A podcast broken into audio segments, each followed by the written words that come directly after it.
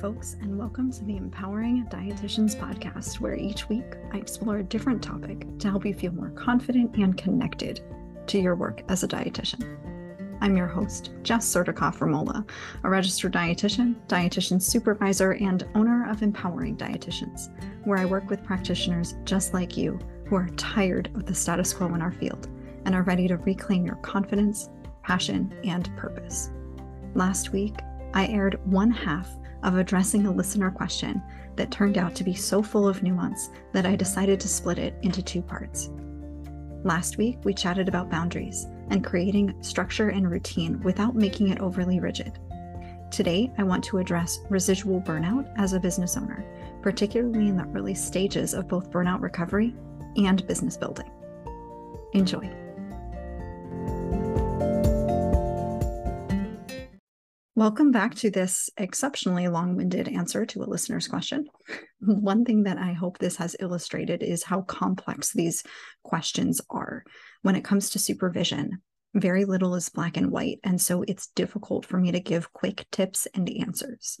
That's another reason why I don't supervise or coach through emails or DMs. You saw in last week's episode, and you'll see it again today, that much of what I have to say is in the form of questions digging deeper, peeling the layers back, and helping you see the situation from different angles. And as I did last week, before we go into this episode, two reminders. One, this podcast does not replace individualized guidance, nor does it constitute a provider client relationship. And two, this podcast was recorded out of order. Um, it was recorded in order, and then I decided to put it out of order. I originally wanted to tackle today's topic first, followed by last week's topic, but for lots of different reasons, it made sense to flip flop them in the editing process. We are really putting my editing skills to the test here. Suffice it to say, there might be the occasional, like, I don't know, odd remark or something that feels a little out of place. I think I've done a pretty good job of smoothing it all out in editing, but if you know me at all, you know there's probably going to be something I overlooked because Perfection is a tool of the patriarchy and supremacy, and I'm not here for it. All right. So let's get back into it. For some context, this is the question that the dietitian originally posed, in case you missed it last week um, or forgot. So the question was uh, Do you have any suggestions on how I can get myself in a routine for working on my business? I don't have the same days off of my PRN job every week, and I'm also not a morning person. I'm struggling to motivate myself to get up at a decent hour. I'm also going back to the gym next week and feel anxious about this too, adding it into my workday. Any tips as a virtual RD business owner? Is this residual burnout? And should I be concerned? We've already talked about routines and motivation. Today, I want to talk about that last part, residual burnout, um, and we'll also touch on the uh, gym piece as well. The short answer is uh, yes, this is residual burnout. Uh, and we really underestimate the toll that burnout has on us and the recovery process. So, for example, uh, even in my six month program, I don't expect dietitians who come in totally burnt out to leave feeling like hunky dory. No, uh, they're probably still actively burnt out at that point. There's not conclusive research in this area, but the stats that I've mostly heard circulated um, and been able to pull up is that burnout can take anywhere from several months up to several years to recover from fully. Let me repeat that for you. Burnout can take several years to recover from. And we are all collectively less than three years out from the start of the pandemic. So if you burnt out during the pandemic, there is a good chance that even if your situation improved very quickly and you took steps to alleviate that burnout almost immediately, there is a good chance that you're still struggling a bit. And if you're anything like most humans, and especially a lot of dietitians, or at least maybe I shouldn't say humans in general, but for sure humans who have been socialized under capitalism, white supremacy, and patriarchy, we don't actually respond to burnout with nearly as much grace, compassion, and patience as it's due. as an aside, does anyone take bets on how long it's going to take me to bring up the trifecta of white supremacy, patriarchy, and capitalism? I've made it several minutes in. Where are we now? Like five, six minutes in to this episode. Um, I feel like that's that's like really good for me. anyway, a lot of times we sort of like half respond to burnout. And that doesn't mean that we're making like insignificant changes. A lot of times we do make really significant ones. And I'll use myself as an example because I have absolutely experienced burnout. I would actually argue that I'm I'm currently burnt out uh, to some extent, um, and I have been burnt out basically the whole year and arguably since the pandemic began. I don't that's a whole other tangent of whether it's the same burnout or different burnout or like the nuances of my unique situation. But let's take the initial burnout, the burnout around the pandemic. So let's say that my burnout started in 2020. In March of 2020, the pandemic hit in the US, um, and I was working full time in a supermarket as a retail dietitian. And my professional world got turned upside down it was fairly chaotic. Scratch that. It was really chaotic. And there's so much uncertainty. It was really stressful. Then in, I think it was April, May at the latest, I started grad school part time because why not? Right. um, that's also the month that I started my podcast. Okay. Um, and then in August of 2020, I got engaged. And I was running empowering dietitians part time and seeing nutrition clients through a virtual private practice part time. So by the fall of 2020, I was like, let's go through this list of what I was committed to and what I had on my plate. I was still navigating the pandemic, both personally and professionally. I was running two different virtual businesses, going to grad school, running a podcast, and planning a wedding. So, yeah, I crashed and burned hard. That was the year I decided to leave my full time job. And that was a big decision. And it was a big change. In fact, it is often one of the biggest decisions and changes that people who burn out make.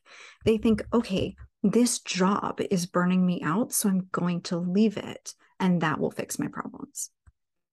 So I left for more reasons than just burnout. But I left. My last day, uh, I believe, was December 11th, 2020. So close to the end of the year. And did it help? Sure, in a lot of ways. I, I certainly haven't been the same level of burnt out for the past two years. But I spent nine months in burnout mode leading up to that just trying to survive and cope.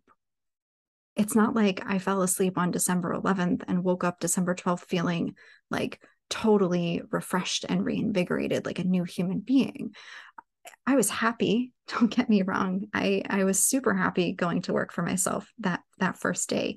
Um, that I came back and and kind of launched full time in my business, but I was still very much in the healing phase. So let's pause and do a check in. When did you first start to burn out? And not like when did you notice it, but after noticing it, can you look back and think when it actually started? Because chances are it began before you realized it. I wish I had a convenient rule of thumb like give yourself three months of recovery time for every month of burnout that you experienced. I don't have that. But I will say that you're probably going to need more time in recovery than you did in burnout itself. Of course, depending on your unique circumstances, there's a lot that could impact that. I don't want anyone to be like, oh my God, I'm never getting out of burnout then. You will, you can. It's just going to take a little while. So, anyway, here I am. I made this huge decision. And I know a lot of other dietitians who do this. They quit their jobs that are burning them out and they either find something new or what happens quite often is they start a business themselves because that's the promised land right the the messaging out there right now is start a virtual business work from home set your hours and boundaries and say goodbye to burnout except we've all been conditioned through the lens of hustle culture. And a lot of the times, the only bosses we've ever known have been deeply entrenched in hustle culture, too. And I've had a lot of dietitians come into supervision here at Empowering Dietitians because they've made the switch to entrepreneurship thinking it would solve all their burnout. And then it didn't. Um, because the grand sweeping gesture, like quitting our jobs, it doesn't mean anything if we perpetuate the same hustle mentality that we did as employees under someone else's organization. In other words, are you as a boss any kinder and more compassionate to yourself than your former boss was?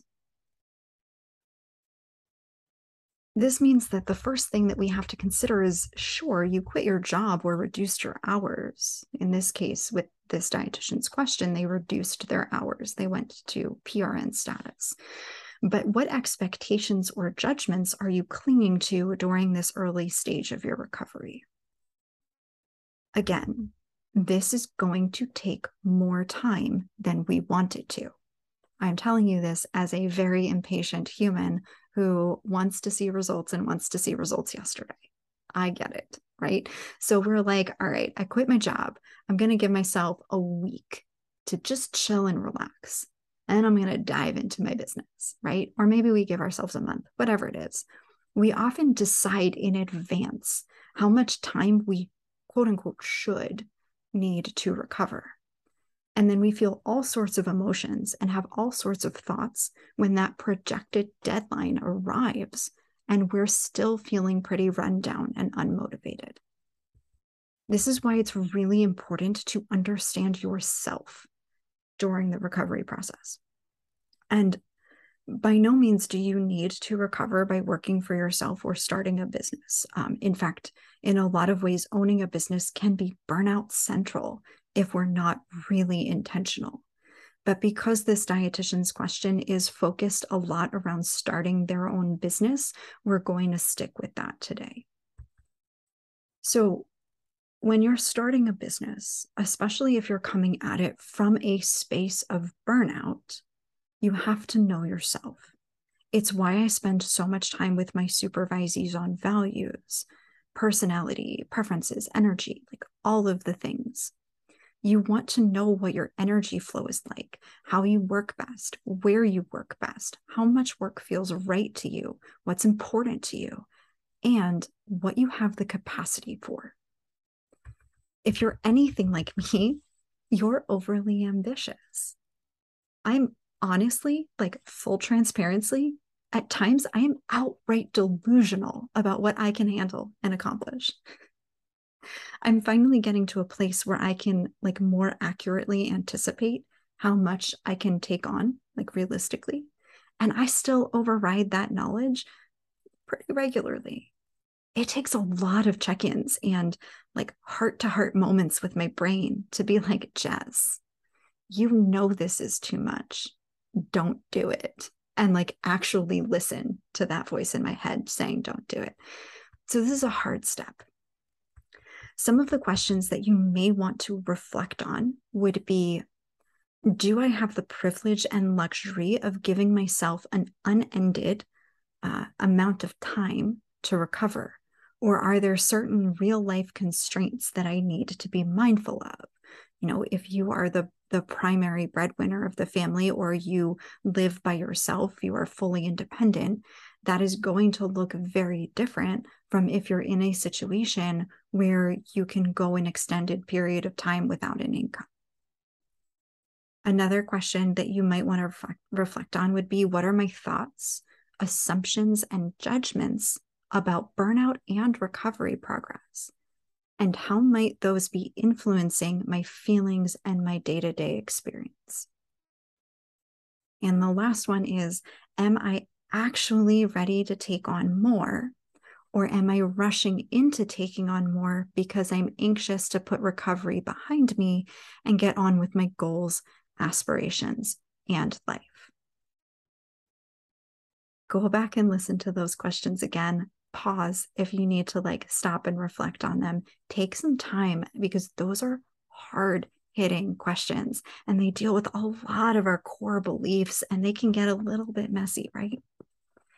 I also can't answer any of those for you. I don't answer those questions for my supervisees. I can help them like untangle the mess of those thoughts and make sense of it, but I can never answer them. I also can't tell you when you're definitely ready to take on more or not.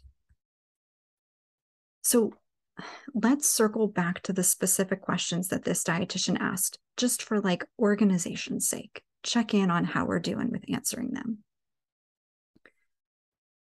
The first question was Do you have any suggestions on how I can make myself uh, in a routine or get myself in a routine for working on my business? We haven't addressed this one yet. TBD. Um, the other one was I'm also going back to the gym next week, and I feel anxious about this too, adding it into my workday. Um, this wasn't a formal question, but we're going to address this specifically in just a moment. And then uh, the the two remaining questions: Is this residual burnout? Yes, we answered that one. Yes, it is residual burnout. And chances are, if you're listening and you're wondering the same thing, if you're wondering it, the answer is probably yes and honestly, it doesn't hurt much to treat it like residual burnout, even if it's not. But you can do a lot of damage if you treat residual burnout like it's not residual burnout, right? Um, so it it's a situation where playing it safe is uh, probably an advisable choice. And then lastly, should I be concerned? Let's let's talk about that one before we move on. Um, I can't fully answer that one. Uh, this also brings up some additional questions. Concerned of what specifically? If it is residual burnout, what are you afraid of? What are you making that mean in your mind? Like, what implications does it have if this is residual burnout? I don't know if I'd say I'm as a supervisor if I'm concerned, but I do urge us all to take the issue of burnout more seriously than we often do. And to not view it as this like monster to vanquish and like the faster the better. It's something that we are likely to live with for a long time. It's why uh, in my group program, when we get to the module on burnout, um, it's all about coping with burnout. It's not specifically focused right away on like actively recovering. Part of it is like learning to live in the midst of burnout for a little bit because that's the reality of what you're going to have to do. So then the question becomes less of like, how do I get over this damn thing already? And more, how can I readjust my expectations and honestly, potentially my lifestyle overall to create an environment that's less likely to contribute to burnout and more likely to be something that slowly over time fills me back up. It's more of a mindset shift than a set of check boxes that we tick off on a to do list. So, to this dietitian who posed the question, let's assume that this is residual burnout. I encourage you to take some time to sort through the emotions and thoughts surrounding that. Maybe there's some grief involved over the fact that your life as a new business owner doesn't look or feel how you imagined it, or that you don't have the capacity to engage in certain things that you once loved, at least at this point in time. Don't rush through this space. And you know what I'm going to say because you've worked with me. But for everyone listening as well, sit with the discomfort. I know it's not your favorite thing, it's important. And so it's with this line of thought that we kind of get to the consideration of the gym. And we can replace the gym with almost any extra like thing that we're trying to add back into our lives. Again, this is highly individualized. And sometimes you won't know if you're ready to reincorporate an activity until you try it and see how it goes. Again, go in without assumptions or expectations. There are no shoulds here. So if you go and feel great, awesome. If you go and feel like trash, then maybe it's a little too soon. There are also so many other variables we can consider. Again, think about what this activity means to you. What is the draw or appeal of getting it back into your life? How do you feel about yourself and your identity without it being in your life? Is the urge to return to it, does that feel natural and inspiring? Or does it feel like another should or compulsion? We can also ask ourselves questions about what purpose the activity serves for us. In the case of the gym, again, what purpose does that serve in your life? And is the gym the only way to fill that space or purpose? Are there other ways that you can derive whatever it is? Maybe it's stress relief or confidence. Maybe it's a boost of endorphins or a feeling of accomplishment. It could be anything. I'm just listing some things off the top of my head that we often associate with movement or gym membership. Does it have to come from the gym? What are the benefits of it coming from the gym versus somewhere else? Are there other forms of movement that would feel fulfilling without whatever risk or concern is tied up in adding the gym back in. And I didn't put this in my notes, but some another question that's really coming to my mind is um and now I've lost my train of thought. this is what happens when I go off script. I had a thought in my head of another question that I would really encourage us to reflect on. If I think of it, I'll come back to it. Again, we're going with the flow here, folks. So, anyway, there are a lot of different things that we can go and reflect on. Um, and really, oh, I thought of it. See, the other thing that we want to think about is um, how do you feel thinking about the idea of putting this back in? that's also something that we can gain a lot of insight into. So when you think about the idea of going to the gym, how does that feel? What are the thoughts? What are the fears? What are the concerns? All of the things. Because if there's a really big difference between saying, like, I feel like I have to get this back in and it's taking too long and I've been away too long, right? That's a very different thought from I really miss going and I feel a really strong draw to the gym and it feels like a good time, right? It goes back to that are we rushing into this or does this feel like a good time? All right. So, really, again, like I said, the list of reflection questions are nearly endless here. I'm sure I could think of more. Um, but ultimately, we really want to get curious about all aspects of this. And then, because life isn't a giant thought experiment, right? We can't just like think our way through life. We eventually have to actually stop mulling it over and actually live our lives, right? We have to make a decision. Try it and be ready for whatever your body and brain tell you as a result of it. And trust me, as someone who is like a chronic overthinker, and I try to like think through everything in its entirety before taking action, um, I understand how hard it can be to like take that action. But sometimes we can't think our way through it. And it may not be black and white either. It may not be like this dichotomy between either, yes, the gym is fantastic right now, or like, no, I can't do the gym at all. It might be something in between. It could mean that you go sporadically or for a shorter duration.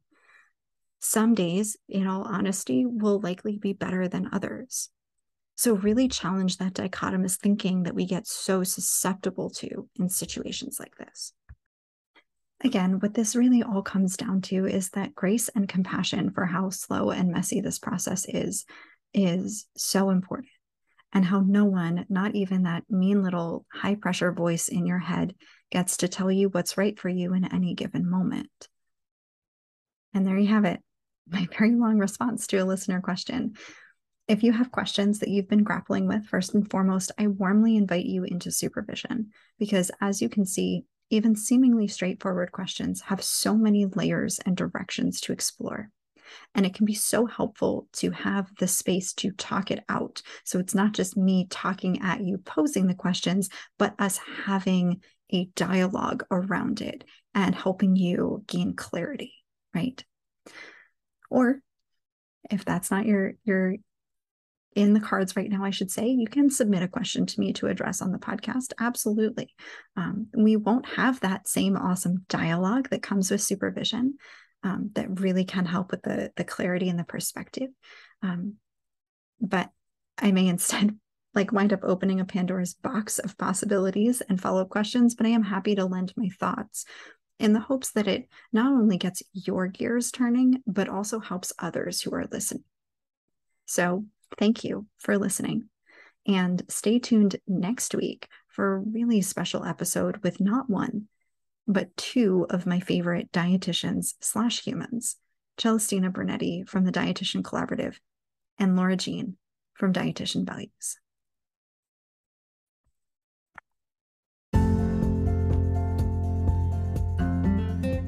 Thank you for listening to another episode of the Empowering Dietitians podcast. Your support means the world to me. If you find yourself struggling as a dietitian, I'd love to be able to support you in return. The next cohort of the Empowering Dietitians Group program is starting in October, and enrollment is open now.